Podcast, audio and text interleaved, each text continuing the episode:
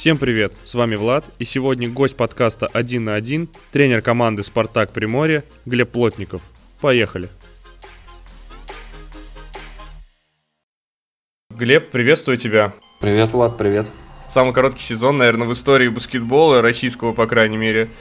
Э, все понимают плюс-минус, чем занимаются игроки, но расскажи, чем занимаются сейчас э, тренеры Безусловно, сложившаяся ситуация не очень хорошая, да. Хотелось бы доиграть сезон, потому что самая интересная часть чемпионата это все же плей-офф, не только в Суперлиге 1, но во всех, в принципе, чемпионатах.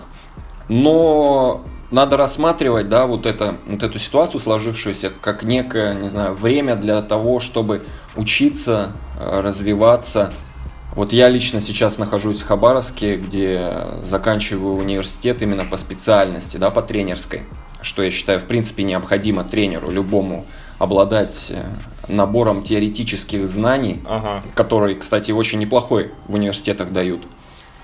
А, в общем, это время посвятить его семье, посвятить развитию использовать это время с умом, да, так сказать? Безусловно, безусловно. Если кто-то сейчас лежит на диване и ничего не делает, он просто попусту тратит то небольшое преимущество, которое есть в этой нехорошей ситуации. Некоторые слушатели, которые лежали на диване, не соскочили после таких слов. Будем надеяться, что это их мотивировало хоть как-то. Хорошо, я тебя понял. У меня, как обычно, на мне интересная история моих гостей – и мне бы хотелось с тобой вернуться в твое прошлое и узнать, как ты вообще начал играть в баскетбол в самом начале. Кто тебя привел или кто тебя заинтересовал? Наверное, я сейчас прозвучу как-то тривиально, да, но сколько я себя помню, столько я был с мячом. У меня вся семья баскетболистов, и отец, и мама, и сестра занимались баскетболом, поэтому, по большому счету, у меня и выбора-то не было пойти в какой-то другой вид спорта. То есть это уже семейная традиция, да, такая была? Да, конечно, конечно. То есть я с самого, грубо говоря, рождения и с тех пор, как я себя помню, я всегда был с мячом, а, фанател по баскетболу и Времена были другие. Сейчас можно все достать. Э, есть YouTube, есть разные видеоролики. А на то время для меня примером для подражания и всегда, в принципе, был и остается примером для подражания мой отец. Угу. Я смотрел, как он играет, я многому у него учился. В то время был такой телеканал НТВ+, по-моему, баскетбол. У отца был знакомый, у которого был этот телеканал, и там транслировали матчи. Я очень сильно просил его, чтобы он записывал матчи. Поскольку человек был занятой, бизнесмен, конечно, он не всегда делал это, и я очень сильно расстраивался по этому поводу. А, именно привели меня к тренеру, мой первый тренер Степанов Владимир Михайлович. Начинал, кстати, я заниматься в Новокузнецке, это Кемеровская область. Пришел в 6 лет, да, это было 6 лет. И, конечно, надо понимать, что в регионах, да, не всегда есть возможность заниматься со своими ровесниками. Угу. На тот момент я был самый младший, и наборов не было, просто никто не набирал. И мне приходилось тренироваться с 88 годом, за который я позже, кстати, играть начал с 86-м с 80 даже четвертым было. Я для слушателей скажу, что ты 91 -го года рождения, то есть ты тренировался на 5, на 7 лет старше с игроками. Да, не было выбора. Не было выбора, то есть, да, тренироваться с 91 годом, поскольку, еще раз повторю, не было такого набора просто. То есть меня привели, э, тренировались парни 87-88 года у Владимира Михайловича, и мне вот, грубо говоря, кинули и сказали, давай, мальчик, давай тренируйся, ты будешь здесь. Как в Спарте. Да, да, да какой-то мере, даже не в какой-то мере, это очень сильно меня закалило, а, поскольку парни старше, приходилось доказывать, э, приходилось пробиваться. Э, плюс э, отец и сестра и мать были достаточно, так сказать, известные баскетболисты на новокузнецком уровне, да, и не хотелось ударить грязь лицом. Был настолько болен, я помню, у меня отец все-таки уже тогда закончил, он не занимался профессионально, это больше так сказать, любительская лига была. Но я помню, что он еще начал ходить на волейбол, играть с мужиками. И я после школы, я шел на свою тренировку, которая начиналась в 4 вечера. полтора часа. В 6 вечера начиналась тренировка у другого тренера, у тренера моей сестры, она также тренировала мальчиков. Угу. Я бежал туда, это были парни 85 -го года рождения. После этого я переодевался, ехал домой, и у отца была тренировка в половину девятого вечера с волейболистами. И вот я пытался успеть, чтобы пойти с ним, поскольку я был маленький, и еще там побросать мяч. Когда ты любишь свое дело, и особенно в таком возрасте, тебе постоянно хочется играть. И еще раз говорю, поскольку я был самый младший, мне хотелось быстрее научиться и быстрее достигнуть какого-то уровня, чтобы вызвать уважение и ребят, и какое-то там себе да имя заработать. У меня был вопрос, и мне кажется, ты ответил на него. Вопрос был такой, что откуда эта страсть именно? Потому что, смотря на твою игру, особенно в Химках, ты сильно выделялся именно в плане страсти и желания, и вот этой э, интенсивности, которую ты вкладывал. И откуда она? И я уже это понял. Или есть какой-то секрет? Наверное, есть секрет, да. Э, опять вернемся в то время, да, когда когда я был еще совсем юнцом, когда все-таки я начал уже показывать э, хорошие результаты, я начал играть за 88 год угу. на местном уровне. Начал сначала со скамейки выходил, потом начал играть в стартовом составе, то есть с ребятами на три года старше меня. На тот момент мне было, наверное, лет 10. 11, может быть. И, конечно, надо понимать, что на местном уровне, на Новокузнецком, да, когда ты уже что-то доказал, ты думаешь, что ты, грубо говоря, король. Король, да? Но пришло время развиваться, переезжать. Сначала это был там, Новокузнецк, ну и пошло дальше. Там, Новокузнецк, э, Новосибирск, э, потом Улан-Удэ, потом Чехов и все тому подобное. Но когда ты уходишь на определенный уровень, да, в другие команды, там есть свои лидеры. Мой менталитет таков, что я всегда хочу быть лучше что я всегда и хотел, и хочу быть лучше, и я всегда хотел своими силами всего это добиться, да, и приходилось пахать в два раза сильнее всегда, угу. пробиваться. И по большому счету я никогда не был в любимчиках. Мне приходилось выцарапывать свое игровое время, э, свой какой-то авторитет, э, желанием, обычным желанием делать то, что никто... Э, не то, что никто, то, что люди обычно не хотят делать, да не можешь ли ты сказать, например, что тебе вот это желание иногда как где-то мешало в каких-то моментах? Да, да, было время, эм, когда слишком сильно хотел и не мог расслабиться и получать какое-то определенное наслаждение от игры. Были такие периоды. Угу. Когда, когда это желание настолько меня сковывало, что банально просто человек не может расслабиться, да, поскольку баскетбол это как экзамен, да, то есть ты работаешь на тренировке, а во время игры ты просто на автоматизме что-то уже как бы выполняешь. Но я на расслабленном состоянии, но я не мог расслабиться, то есть я постоянно был скованный, где-то на моем пути попадались тренеры, да, которые в меня не верили настолько, что какую-то заложили зернышко сомнения меня в самом себе. И какой-то период, да, у меня вот была скованность из-за того, что я не был уверен как-то, возможно, в своих силах, но оно быстро прошло, опять-таки говорю, через упорный труд и через работу. Я тебя понял. Ты затронул чуть-чуть э, ранее тему, то, что вы с семьей переезжали. Я перерыл весь интернет, чтобы найти какую-то твою историю, но я не нашел ничего. И есть только момент, где ты родился, и Химки. Что в этом промежутке? Как ты попал в Химки? Ой, слушай, это, конечно, очень интересная история. Для меня до сих пор вопрос, который ставит меня в ступор, ты откуда? Я не знаю, где мой, мой город, поскольку долго я нигде не засиживался. Ну, давай начнем. Родился я в Челябинске. Родился в Челябинске. Угу. Затем, когда я был совсем еще в юном возрасте, родители переехали в Новокузнецк. Там я тренировался, ну, на вскидку, давай скажу, до 11 лет, честно не помню. Затем отец переехал э, по работе в Новосибирск и взял нас с собой, соответственно. С 11 до 13 лет я играл в Новосибирске у тренера Гельвиха, царство ему небесное. Это, по-моему, первый тренер Анны Архиповой фон Калманович, всем известный. Директор сейчас Спартак, Спарта НК из Видного. Спарта ИК, да, абсолютно верно.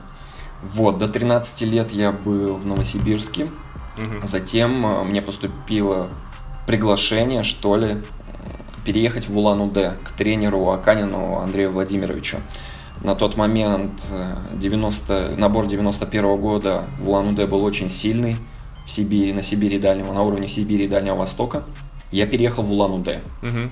Это очень такое хорошее для меня время было становление такого характера, именно бойцовского характера. А, с 13 до 16 лет, да, я был в Улан-Удэ. После Улан-Удэ, это был четвертый финал России, меня пригласили в команду Чехова, чеховские ястребы на тот момент она была, где были собраны также неплохие ребята со всей России. Они становились и чемпионами России на тот момент. Поступило приглашение мне и еще одному парню из Улан-Удэ приехать на сборы. Парень из твоей команды, да, был, получается? Тот? Да, абсолютно верно, абсолютно верно. Костя Загибалов такой, если он слушает. Привет, Костя. Приехали на сборы. Угу летние был тренер Башкиров Николай Федорович, также всем известный тренер э, в свое время Тринты. Он э, производил отбор, и так получилось, что меня взяли. Меня взяли в команду, пригласили. Вот. Это как раз тот период был, когда у меня случилась, да, там, травма колена, скажем так, первая. С 16 до 18, либо до 19 лет я играл в Чехове, ну и затем Химки. И после Хима, конечно же, последнее мое место работы как игрока это Динамо Москва. Динамо Москва, да, тогда еще был жив клуб. Ну, можно еще, конечно, сказать, что я какое-то время был в Саратове, очень-очень непродолжительное. Как большинство игроков. Ну, ну, не будем затрагивать эту тему. Я, я понял. Наконец-то у меня все на свои места встало, потому что, говорю, я ничего не мог найти об этом. Этап Химок был довольно стремительный. Ты сразу попал в основу. Основа команды молодежь, молодежки. Далее у тебя была сборная России до 18, если я не ошибаюсь. Она была до Химок. Да, до Химок, до Химок. И далее вот как раз ты начал э, привлекаться к первой команде Химок, и уже были игры за первую команду. Как э, так получилось, что ты практически сразу ворвался в первую команду? Старая песня о главном пришел в команду, в которой были и свои ребята, да, которые некоторые поднялись, по-моему, на тот момент из Дюбла, а, были свои такие бывалые, да, игроки в лице братьев Карпека, угу. в лице Вовы Агабабьяна, тренера стритбольной сборной России. Приехал на сборы, показал, что я, в принципе, умею играть в баскетбол, что я готов биться за место в составе, и вот так вот оно и получилось. В первую команду все, то, все то же самое. Я, когда приехал в Химки, попал, как ты уже сказал, в основу молодежной команды. Первый год я был бэкапом, да, то есть я играл на позиции разыгрывающего, я был бэкапом чтобы, да, не звучать как-то слишком, типа, я классный. Я был запасным разыгрывающим. Uh-huh. Я был запасным разыгрывающим весь сезон. А Вова Габабьян был основным разыгрывающим. И, в принципе, я себя достаточно неплохо проявил как, э, как запасной разыгрывающий, как второй, да, разыгрывающий. Uh-huh. Я был тот человек, который, в принципе, мог организовать игру, который играл неплохо в защите. Ну, и затем поступило приглашение, скажем так, потренироваться с первой командой, поскольку некоторые игроки травмируются, да, и берут игроков со второй команды. Я потренировался, ну и как-то попал э, на радар, скажем так, первой команды. Хорошо. Как ты раньше сказал, у тебя последняя остановка, скажем так, была Динамо Москва, на тот момент еще э, живой клуб.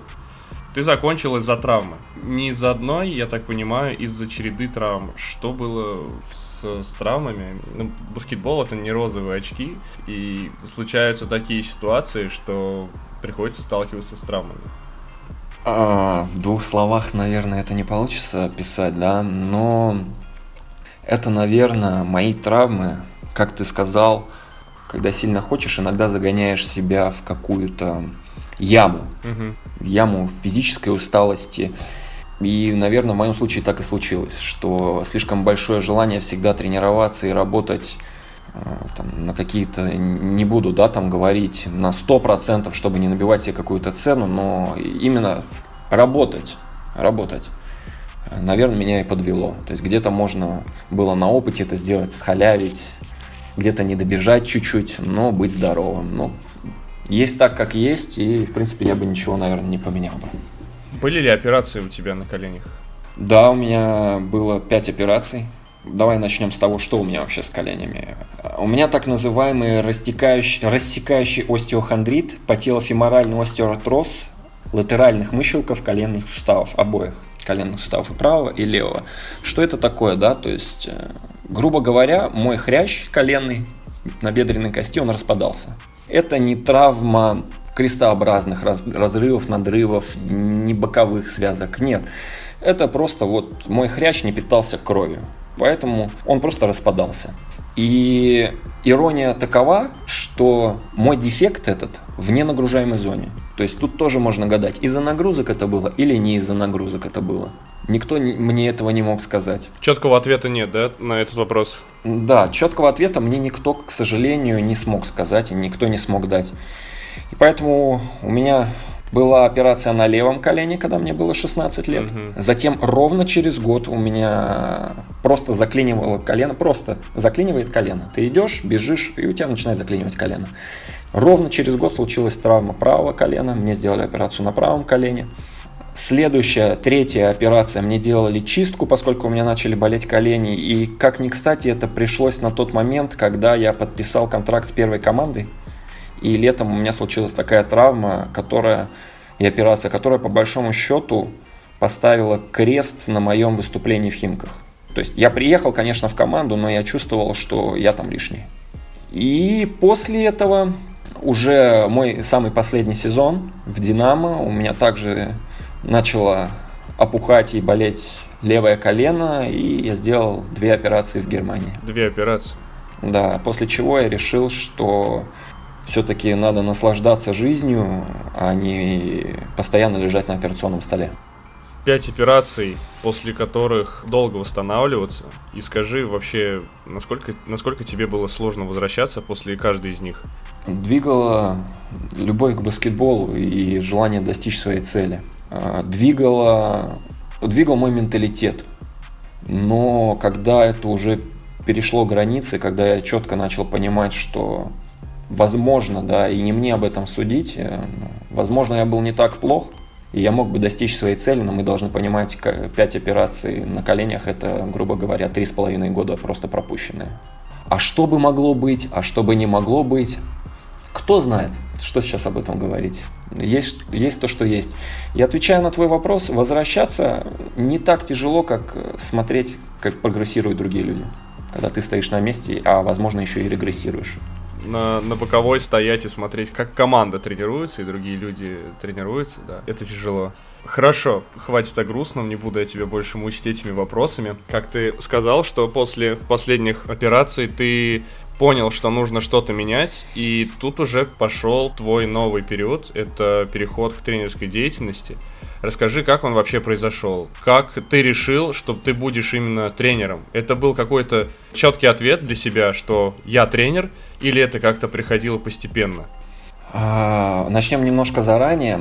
Мой последний год в Динамо, да, я, я все-таки склонен думать, что все в жизни не случайно. Все в жизни случайно. Я попал в Динамо, я провел достаточно хороший сезон, но помимо этого на моем пути попались люди, которые немножко подготовили меня к окончанию карьеры, то есть несознательно. Да? У нас был тренер по физической подготовке, сейчас он э, работает в «Зените», в основном его зовут Ярослав Еловчук, который на тот момент, э, мы были с чем-то схожи, больные идеи, больные желанием работать. Он в своей сфере деятельности, я в баскетболе как игрок.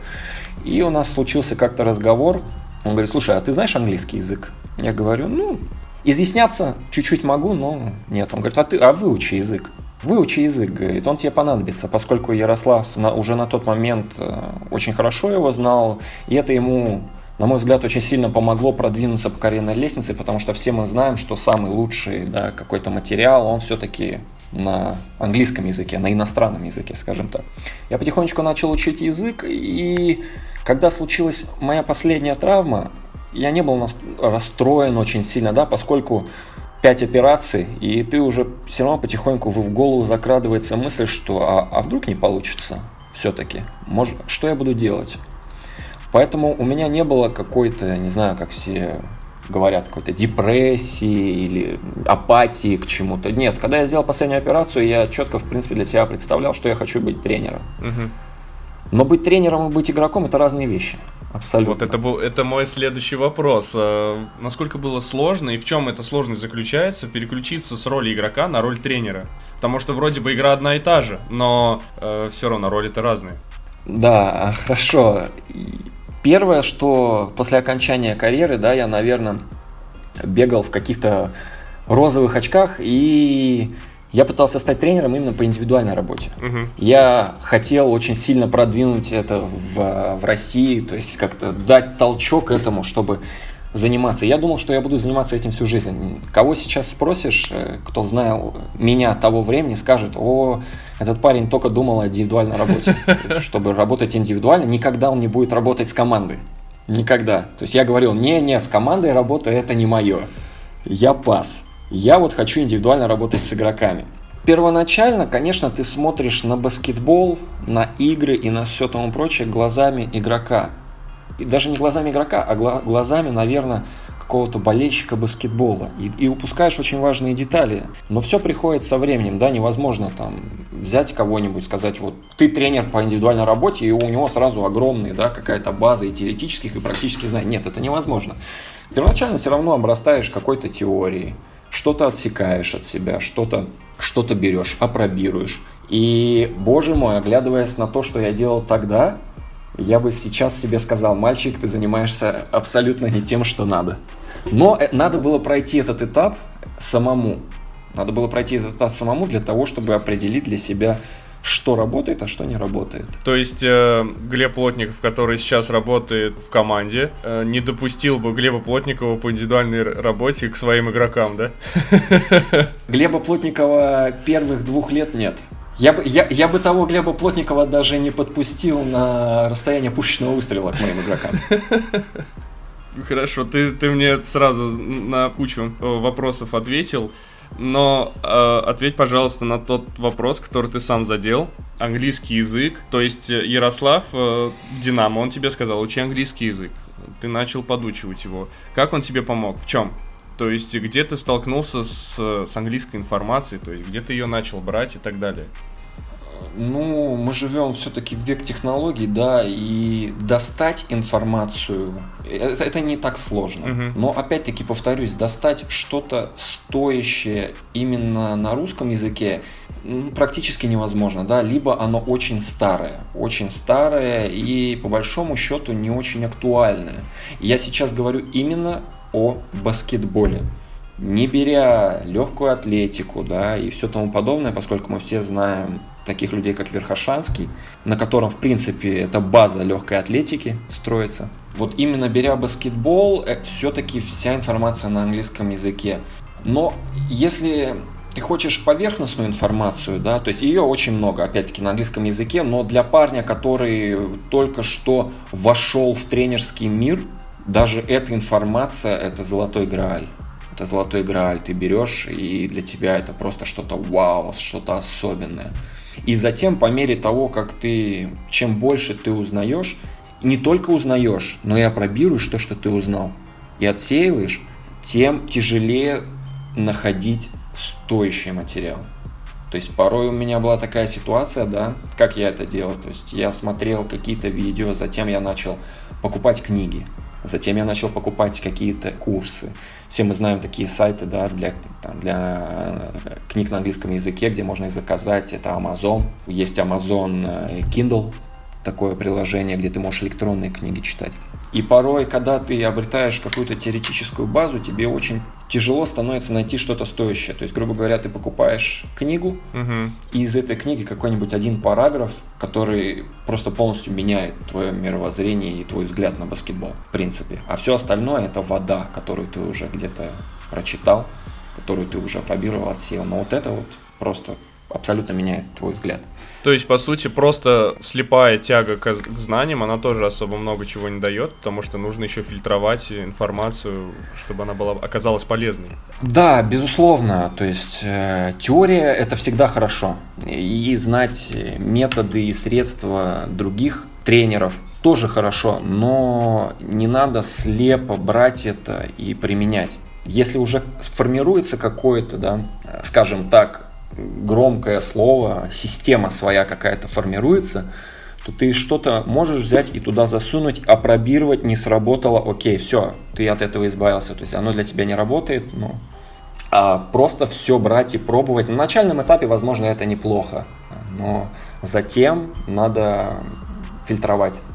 Тогда я тебя сразу спрошу, раз мы коснулись эм, темы информации для тренеров, где ты сейчас берешь информацию? То есть э, ты общаешься с другими тренерами? Или, опять же, там какие-то секретные книжки или какие-то секретные ресурсы, что-то такое?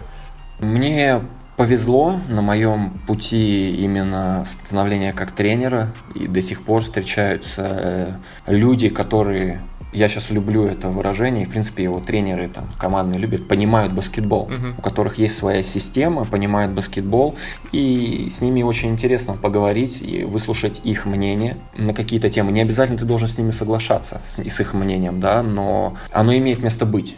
То есть, опять-таки, что работает для человека, не всегда работает для тебя. Безусловно, сейчас это посещение семинаров. В прошлом летом я со своим главным тренером из «Спартака Приморья» с Учайкиным, Максимом Андреевичем и с Раудом Эдуардом Викторовичем, который ныне является главным тренером «Востока-65». Мы были в Сербии. Сербская федерация баскетбола организовывает очень хорошие семинары для своих тренеров и для всех желающих – Сейчас отличный ресурс, да, и не помню, как сайт называется, но Борис Панкратов организовал сейчас онлайн-семинары, в которых неплохие спикеры достаточно. А, да-да-да, да, Russian Coach э, Clinic. Это, наверное, какая-то реклама сейчас, но действительно это бесплатный ресурс. На данный этап это бесплатный ресурс, который может принести очень много пользы. Но я сейчас стараюсь не смотреть все подряд. Угу. То есть у меня есть какой-то пул тренеров, спикеров, которые, которые мне импонируют, и они мое какое-то видение баскетбола подходит под их видение. То есть, и мне очень интересно их слушать. Э, это те специалисты, которые не просто рассказывают, а заставляют тебя думать. Угу. Я тебя понял. Тогда вернемся дальше к хронологии твоей карьеры уже тренерской тренер по индивидуальной подготовке, ты был глав... одним из главных тренеров в Сибур Кемпе, давал сам семинары в разных городах, я не буду перечислять. Также был тренером по развитию игроков в лагере РФБ, это 16 год, если не ошибаюсь.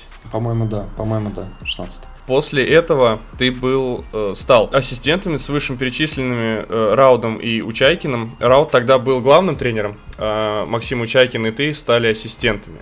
Был ли это для тебя какой-то вызов э, сменить тренера по индивидуальной подготовке на команду тренера? И в чем этот вызов заключался вообще? Безусловно, этот период, этот год стал для меня очень огромным толчком в моей тренерской карьеры, в моем понимании баскетбола, развитии как баскетбольного именно тренера, поскольку я углубился в изучение именно баскетбола как командной игры. Безусловно, у меня на то время был функционал а, работы индивидуальной с игроками. Угу. Ну и, конечно, скаутинг и помощь главному тренеру.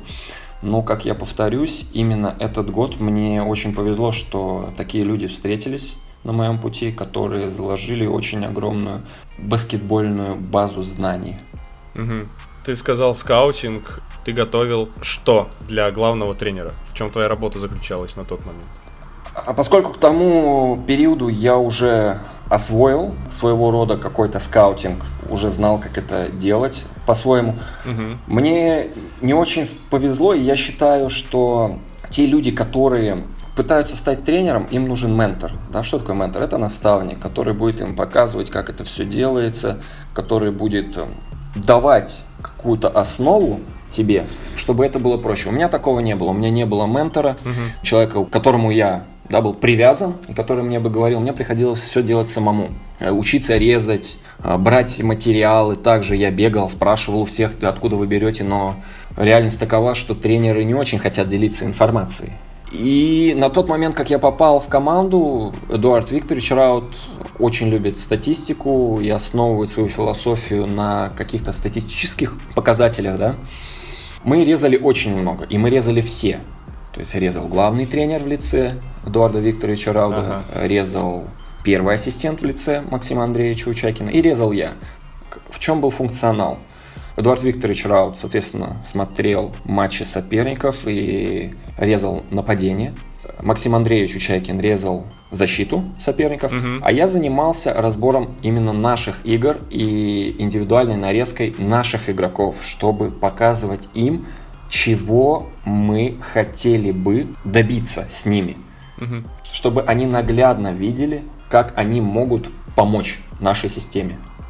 Ну, как я говорю, рез, резали мы очень много, да, резали мы очень много. Первое, когда я столкнулся с бессонной ночью, это у нас был э, Кубок Сибири и Дальнего Востока, по-моему, он проходил в Новосибирске, там было четыре команды, и мы играли с тремя командами за четыре дня.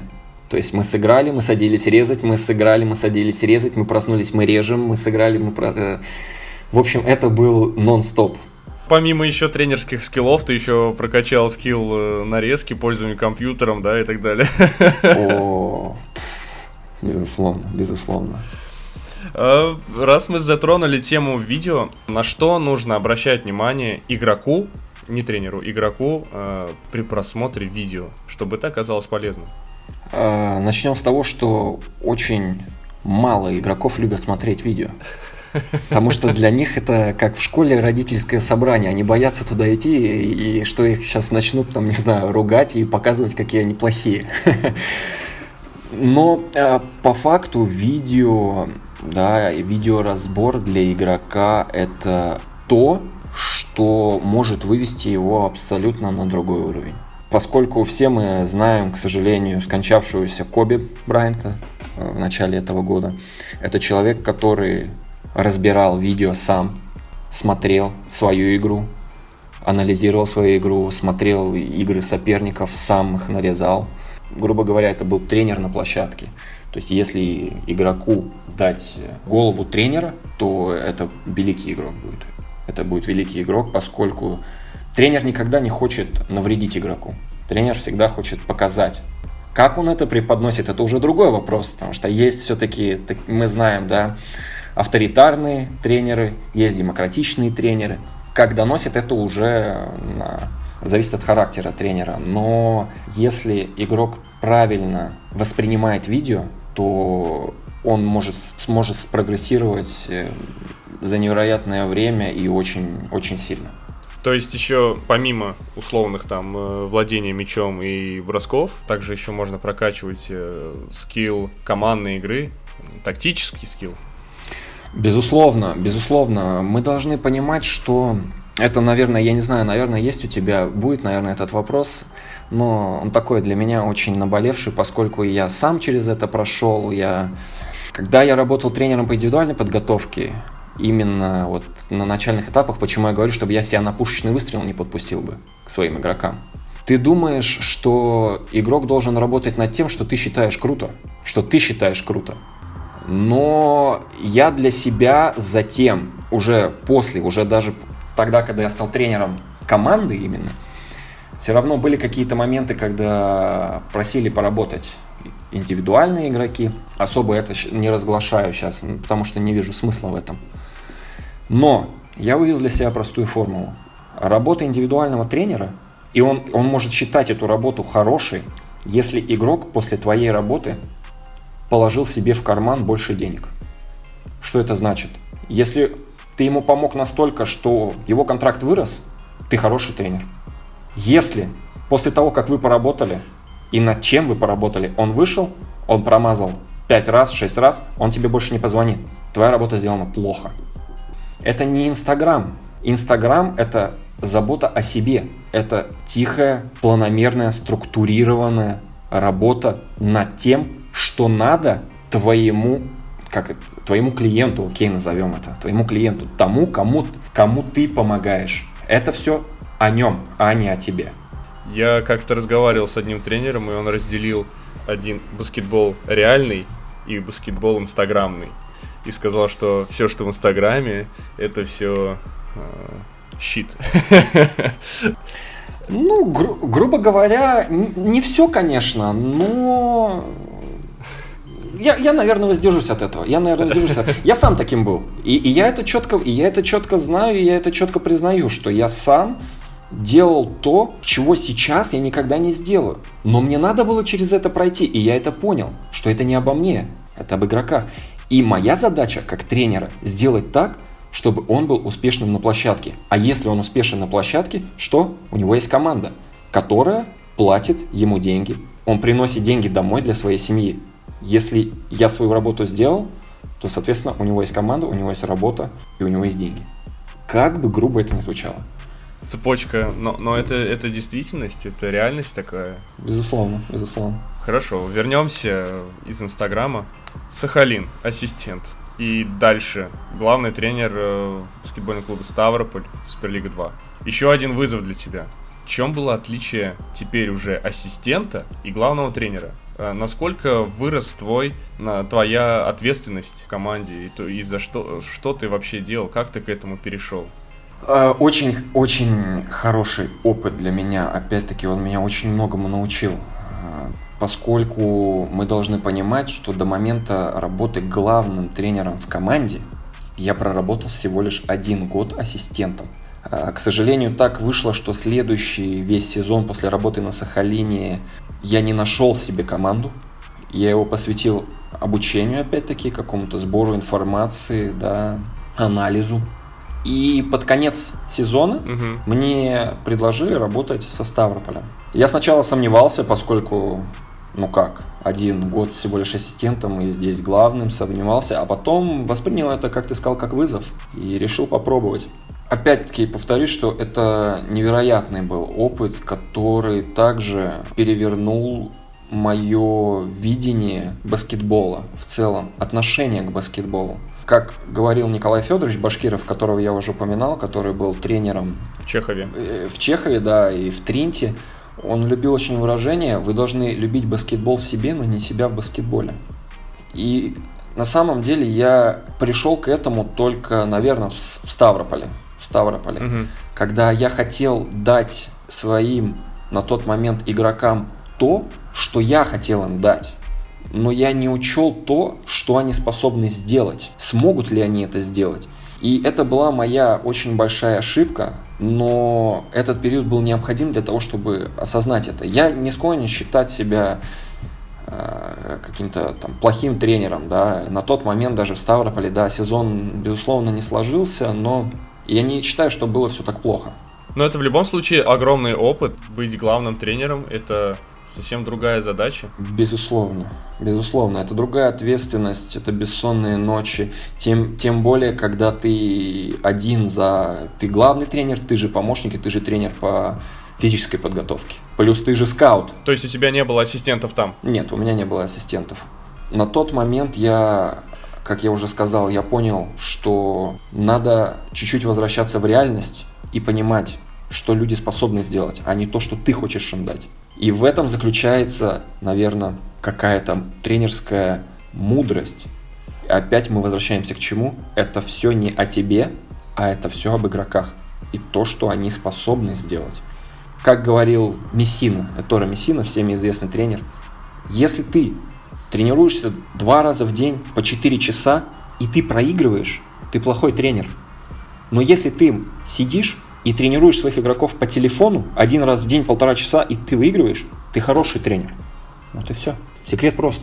Да, особенно сейчас, в нынешних реалиях, когда все тренируются по телефону. Да, безусловно. А, в какой момент ты понял, что о чем ты вот как раз сказал, что нужно давать игрокам то, что они могут воспринять? Спустя время или уже тогда во время, во время работы во время работы тренером. Это очень интересная история, и я ее не стыжусь, и я считаю, что я после этого хорошо поднял голову. Э, если посмотреть на результат того сезона, мы очень много проигрывали. Некоторые игры проигрывали не с, с небольшой разницей, но факт остается фактом, мы проигрывали. И в итоге мы приехали на тот момент в Всходню, по-моему, Руна, команд, играть против команды Руна. Мгм. Они тогда еще базировались э, в Сходне и играли в Суперлиге 2. Очень сильная команда уже на тот момент во главе с э, Гресевым, с э, Гришей Андреевым, э, с э, Артемом Писарчуком. То есть такие достаточно серьезные ребята, даже ну, для уровня, скажем, Суперлиги 2. И на Суперлиге, и сейчас они играют в Суперлиге 1, опять-таки некоторые. У нас э, в Суперлиге 2 были спаренные игры. Мгм. И первая игра у нас была 8 декабря против Руны. 8 декабря, чтобы вы понимали, мой день рождения. Я все подготовил опять, великолепный план в раздевалке развесил, как мы будем делать в защите, в нападении, что мы будем играть там, там, на пик-н-роллах, на, на сайт пик-н-ролле, на middle пик-н-ролле, как мы будем тран- транзишн, да, пик-н-ролл защищаться. В общем, все расписал, грубо говоря, разжевал и положил в ротик своим игрокам. Но выйдя играть, мы проиграли, я сейчас не вспомню, но сейчас ужасно прозвучит, проиграли 70 очков. Я хотел предположить очков 20-30. Мы проиграли 70 очков. Это, это был не то что удар, это был э, удар, наверное, кувалдой по моей голове, который спровоцировал очень серьезный мыслительный процесс. И посмотрев видео, я просто пришел к выводу, что я вообще не тем занимаюсь. В плане донесения игрокам своей какой-то идеи. И на тот момент я пришел, опять-таки, к тому, к чему я уже приходил в индивидуальной работе. Это все об игроках, а не о тебе. Я сделал вывод, что игроки просто не способны были сделать то, что я хотел от них. Потому что это я хотел от них чего-то особенного. Я хотел, да, от них то, что, наверное, только Василий Спанули с Принтезисом могли сделать. И не поверите, на следующий день у нас игра. Мы проиграли 70 очков, напоминаю. Мы играем опять против Руны. Мои ребята, я сказал, у меня был достаточно обширный плейбук. Что такое плейбук? Да, это комбинации. Мгм. Комбинации, то есть взаимодействие, сколько там. У меня был достаточно обширный плейбук. Это опять-таки была моя ошибка. Это мои какие-то фантазии были. Чтобы у меня команда играла там 50 50-60 комбинаций. На следующую игру я сказал им играть одну комбинацию. Ага. Одну. Банальный Maccabi Transition. Это пик-н-ролл, э, сайт пик-н-ролл, перевод мяча другому большому, кат, с другой стороны поднимается игрок, опять пик-н-ролл. В общем, просто обычная motion, motion его все называют. И я честно не скажу, но мы проиграли, по-моему, 7 очков. 7 очков! И это в 10 раз меньше, чем мы проиграли в предыдущей игре. И тогда меня как будто осенило. И я просто понял, что вот он в чем секрет. Ты просто должен дать то игрокам, что они смогут сделать и смогут сделать хорошо. Я им дал то, что играют все. Дети, даже дети. И они сделали это безупречно. Безупречно. В первую очередь нужно смотреть, э, какая у тебя команда и кто исполнители, а не то, что, опять же, где-то придумал сам себе в голове и что ты видишь. Безусловно. Сто процентов. Сто процентов. Надо, скажем так, плясать от того, что у тебя есть. Будем иметь в виду. Едем дальше. От 70 очков э, перейдем на второе место Суперлиги 2. Спартак Приморье, ассистент э, с Максимом Учайкиным. Сезон довольно успешный. Второе место ну, до завершения его, да. После Самары вы занимали. Но сезон непростой, хотя и результат Нет, хороший. нет, нет, я тебя перебью, ты ошибаешься, мы первые. Первые, Мы первые, да. Первые, тем более, извиняюсь. Первые на момент завершения сезона. Эм, сезон непростой, потому что начали всплывать э, новости, что игрокам и команде, тренерам в том, в том числе, не платят э, месяца посреди сезона. Мне интересно вот что. Расскажи, как вообще работалось в этот период? Где брали силы? То есть на чем основывались? Потому что когда не платят, например, одному человеку, может быть, да, это окей. Но когда не платят всей команде, это сложно. Здесь надо сказать, э, что игроки в первую очередь проявили себя, проявили себя как взрослые мужчины, да, и проявили себя действительно как команда, потому что была цель, была цель биться друг за друга, за себя и за того парня. Тем более э, я хочу сказать, что этот период еще не прост тем, что у нас были и проблемы с травмами, от нас ушли несколько игроков. Вы можете это видеть э, по укороченному ростеру в конце сезона. Мгм. И это, возможно, это даже сплотило команду. Плюс надо отдать должное да, главному тренеру Максиму Андреевичу Чайкину, который держал и выстроил хорошую такую атмосферу, дружескую, настроенную на достижение цели. И это очень сильно помогло. И была проделана, на самом деле, фантастическая работа, еще раз говорю, со стороны игроков и тренерского штаба. Вы с, с Максимом Чайкиным как-то мотивировали, разговаривали с игроками? Что вы им говорили? И что игроки вам, например, говорили в этой ситуации? Безусловно, у всех игроков э, да, есть семьи, мы это понимаем, они кормильцы своих семей. И я как ассистент не особо, если честно, именно разговаривал с игроками, да, то есть я уже, мы обсуждали с Максимом Андреевичем что-то, и он уже там принимал решение и разговаривал с игроками там о каких-то вопросах, э, о жизни просто, да, обычно просто игрокам даже хочется просто поговорить о жизни, угу. а, тем более Максим Андреевич такого ну, такого склада человек, что с ним можно поговорить, с ним можно поделиться, очень ответственный и всегда поддержит, если что-то не так, всегда поможет. Поэтому я думаю, что это очень импонировало игрокам, и всегда, когда они просили какой-либо помощи от нас, мы старались это делать. Мы работали, да, как тренеры, и они работали как игроки, и еще раз говорю, что то время, возможно, даже нас сплотило. Да, но это тяжелое время, потому что я когда следил, там э, помимо тебя еще несколько ребят, которых я знаю, и что это действительно три месяца без зарплаты, это сложно.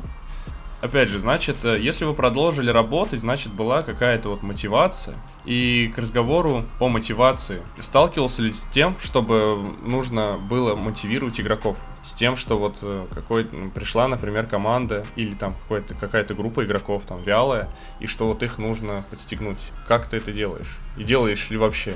Или если, например, у человека нет мотивации, ну все, тогда отдыхай сегодня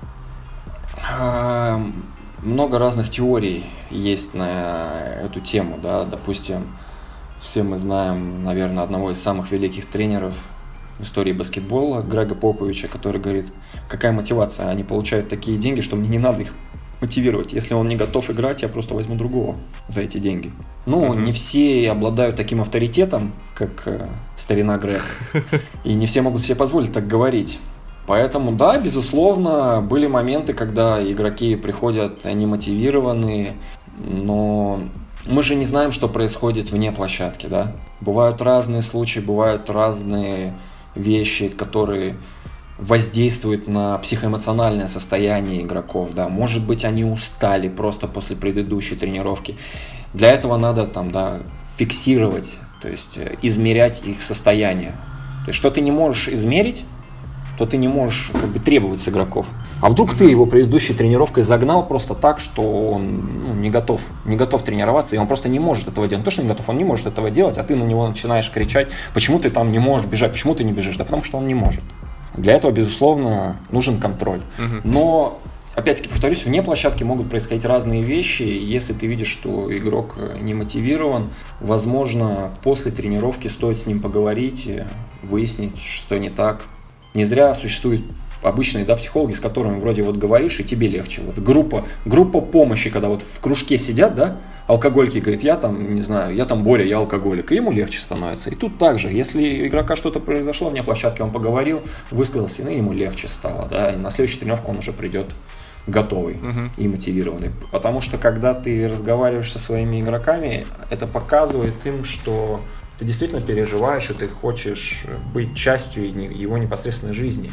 И все, всем, в принципе, в принципе, всем нравится, когда они заботятся, да. Все чувствуют эту теплоту и, и пытаются отвечать тем же.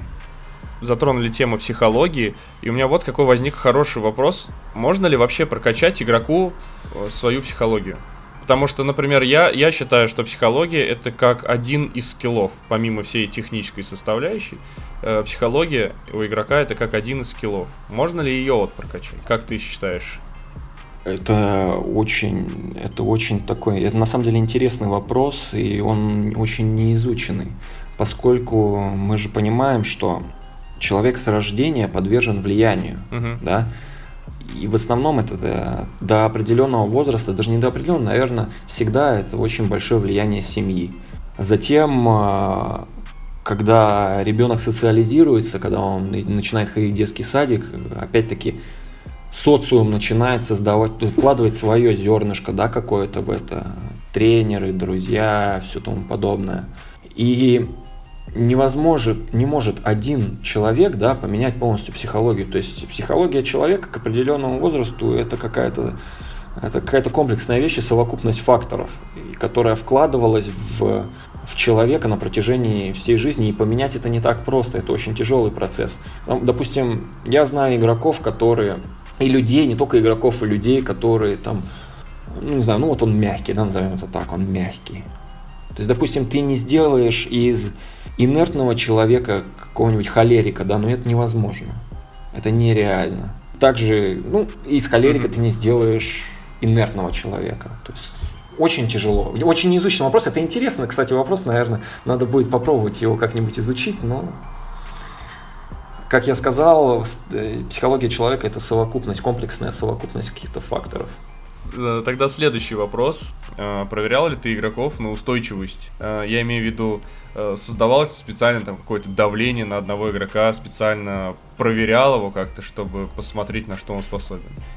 Я, наверное, сейчас скажу, я достаточно авторитарный тренер. По натуре, по своей, да, мы все знаем Шарунаса и Сикявичуса. Тренер Жальгериса.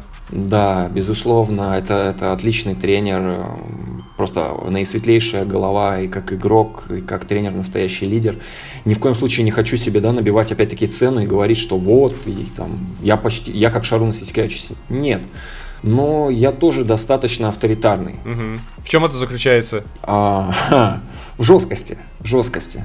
Вне, площ... Вне площадки я простой, простой мужик, с которым можно там поговорить, повеселиться, но как только дело доходит до корта, я очень требовательный, очень требовательный. И опять-таки, проведя это время в «Спартаке Приморье», да, то есть мы с Учайкиным Максимом Андреевичем как инь и янь в плане подходов тренерских.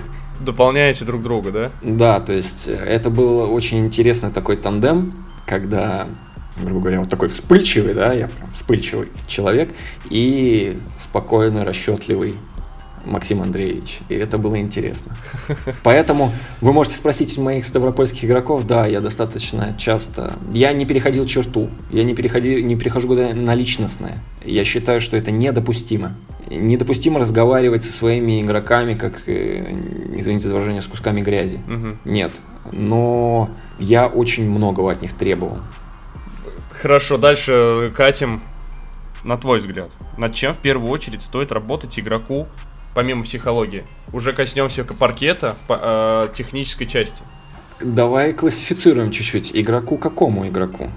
Профессионалу либо ребенку? Профессионалу, не, детей не трогаем. Над чем стоит работать профессионалу? Да, да. Профессионалу в первую очередь нужно следить за своим здоровьем. Угу. Очень серьезно следить за своим здоровьем, потому что больной профессионал, он просто никому не нужен. И он не зарабатывает за это деньги, по сути. А он обязан инвестировать в себя, в свое тело первоначально, чтобы быть здоровым. Что ты подразумеваешь под э, быть здоровым? Объясни немножко. Я подразумеваю то, что нужно делать э, профилактику травматизма 100%, да, какую-то, заниматься физической подготовкой, uh-huh, uh-huh. делать восстановительные процедуры, и причем на это не скупиться, да, поскольку мы все знаем, что у профессионалов, ну, скажем так, у них есть деньги. И Самая правильная инвестиция, вообще в принципе, да, самая правильная инвестиция для человека – это инвестиция в себя. Для тренера самая правильная инвестиция, опять-таки, в свой мозг инвестиция. Как я смотрел э, какой-то, не знаю, спич, и какой-то там, миллиардер, грубо говоря, и вопрос-ответ начинается. Выходит человек из аудитории и говорит, слушайте, вот во что сейчас вложиться, чтобы получить прибыль? Ага. И ему миллиардер говорит, сколько у вас сейчас денег в кармане? Ну, он там достает, говорит, ну, там 600 долларов. Он говорит, возьмите все эти 600 долларов и купите себе книги. И инвестируйте в свой мозг, в свою голову. Это самая правильная инвестиция. И я также считаю, что самая правильная инвестиция – это инвестиция в себя. Угу. Для спортсмена это оставаться здоровым для того, чтобы, во-первых, играть, да, и, во-вторых, играть дольше по возрасту. Чтобы дольше зарабатывать деньги. Безусловно. Хорошо, я тебя понял. А, в межсезонке игроки много работают с... Много появилось тренеров э, по развитию, по индивидуальной подготовке. Сейчас ты, как командный тренер, скажи мне, пожалуйста, мешает ли эта работа в межсезонке игроков? И что я имею в виду? К примеру, какой-то игрок э, поработал с тренером, приезжает в команду, и ты видишь, что что-то не то. Насколько это мешает? И как это контролировать? И вообще стоит ли контролировать это? Я скажу так, работать, безусловно, стоит. Безусловно, стоит, но игрок в первую очередь, в первую очередь игрок должен четко понимать, над чем ему надо работать. Вернемся к Глебу первых двух лет тренерской работы. Попадается такой тренер, который считает, что, грубо говоря, шутеру, да, кто такой шутер? Это человек, который и опять, наверное, очень вульгарно и грубо прозвучит, но это человек, который зарабатывает себе на хлеб тем, что он бросает издали. И это мы говорим о профессионалах сейчас, да, он бросает издали, и за это его берут в команду. Угу. Но так сложилось, что, допустим, на уровне Суперлиги 1 немного людей, которые могут хорошо бросать издали и идти в проход, так называемые драйверы. И шутера берут за то, что он умеет бросать, а не за то, что он умеет идти в проход. И если ты все лето потратил на то, чтобы идти в проход, и выходя в сезон у тебя падает процент, потому что ты недостаточно работал над своей сильной стороной. И ты до сих пор не можешь забивать в проходе, кому ты нужен. Зачем ты здесь? Мы тебя не брали за это. Это очень грубо звучит.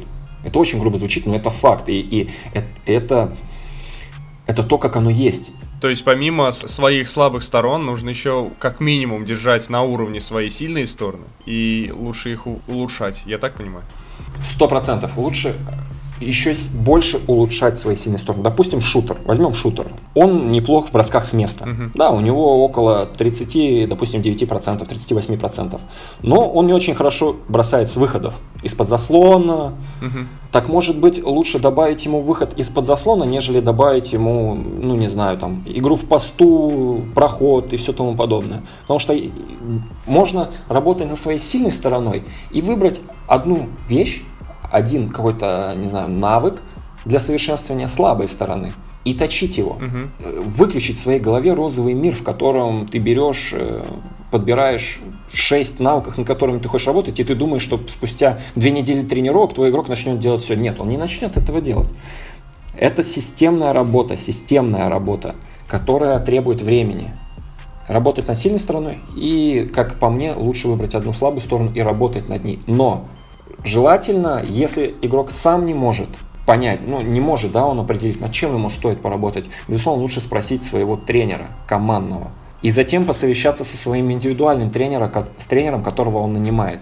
Как он видит, да, над чем ему стоит работать. Как тренер видит, над чем стоит работать игроку. И затем игрок говорит, над чем он хочет работать. И они разрабатывают план в зависимости от этого. Угу. Потому что, еще раз напоминаю, игрока команду не берут за то, что он не умеет делать. Его берут за то, что он умеет делать.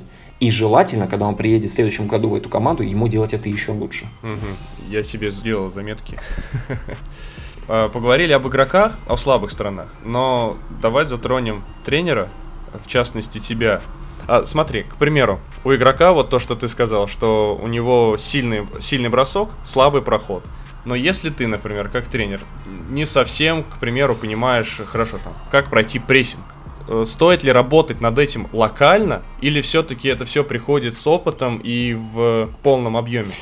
Безусловно, над этим стоит работать, и я думаю, что умные тренеры, да, они над этим работают. Но, опять-таки, тратить все свое время на это нет.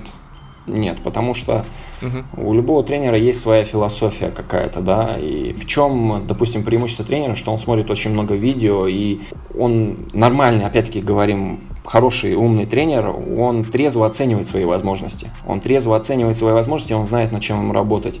Точно так же, как я сказал, да, если там, я силен в нападении, но слаб в защите, и, грубо говоря, там, я над этим буду работать. Я над этим буду работать, я выявлю ошибку, в чем заключается в чем заключается ошибка, почему мы плохо защищаемся. Э, очень много ресурсов, да и сам, самому сделать статистику это не так сложно, если ты знаешь, чего ты хочешь. Поэтому все время тратить э, на свои слабые стороны нет. Я думаю, не стоит. Отлично. У меня остались э, два коротких вопроса, и больше я тебя не мучаю. Кто лучше, Глеб Плотников игрок или Глеб Плотников тренер? И что нужно сделать, чтобы Глеб Плотников тренер стал еще лучше, чем сейчас? Ха, хороший вопрос. Глеб Плотников тренер мудрее, чем Глеб Плотников игрок. Они оба по спортивному злые, но Глеб Плотников игрок умер. Как бы это грубо не звучало. Да, есть теперь только Глеб Плотников тренер. Что ему надо, чтобы быть лучше? Ему надо просто продолжать в том же духе. Продолжать в том же духе, который он есть, и не слушать чужого мнения, а просто стоять на своем, идти к своей цели. Как и было запланировано с самого начала. Угу. Хорошо. И последний. Какой совет ты дал бы себе самому молодому? Игроку или тренеру? Просто себе.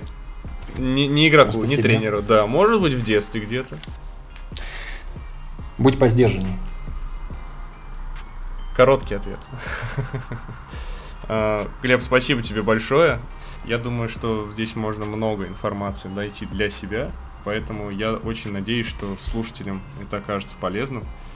И я тебе желаю э, успехов и удачи в следующем сезоне, когда бы он ни начался. Тебе, Влад, спасибо, что пригласил. Счастливо. Все, счастливо.